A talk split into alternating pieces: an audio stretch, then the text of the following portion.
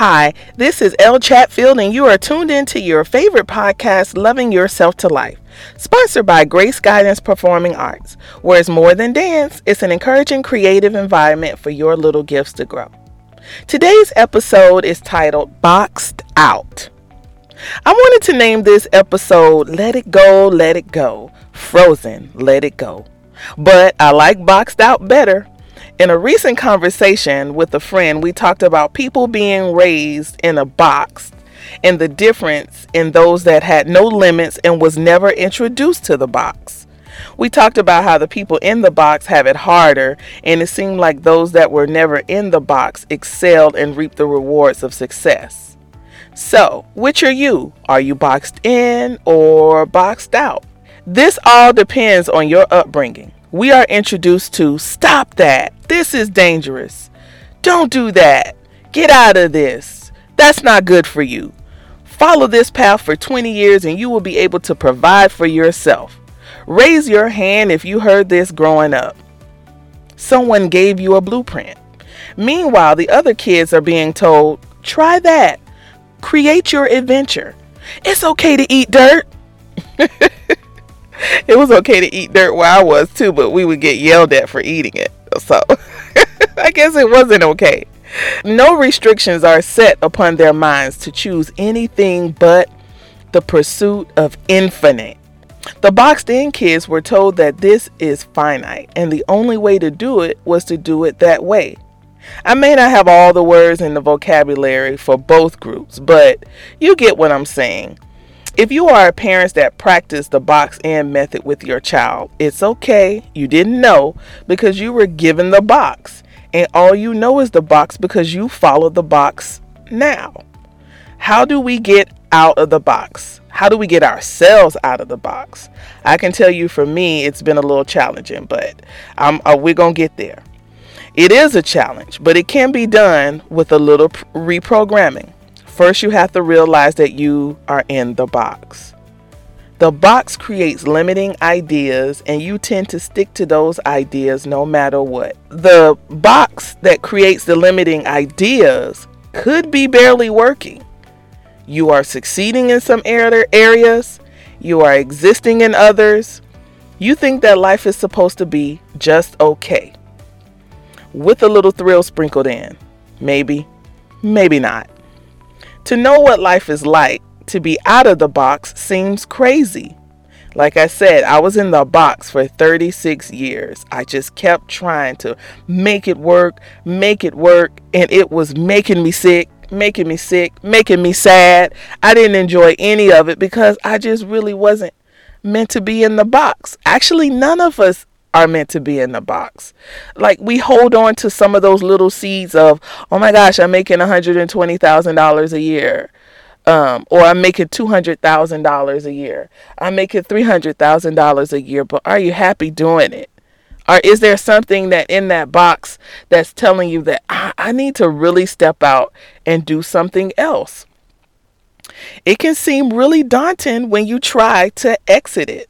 But I've heard many people that were sitting in their office, in their corner office, looking out at a great skyscraper uh, view, maybe a beach view or something like that, and they said, I'm done with this.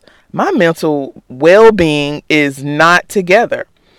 That's why you need to put your left foot in, take your left foot out until you're able to bring that right foot along. I was going to sing the song um, but I did. I, it didn't call for it at this moment. If you have friends that have never been boxed in and you know who they are, just observe what they are doing. Make it your own. That's what being out of the box is anyway. I remember when I saw that I could make a living from my passion. I never knew that this was acceptable. Somebody was hiding this information from me. I was told to get a job, work, somewhere for 20 to 40 years uh, you know, my mom worked somewhere for 30 years and my dad worked somewhere for 40 years. Mhm.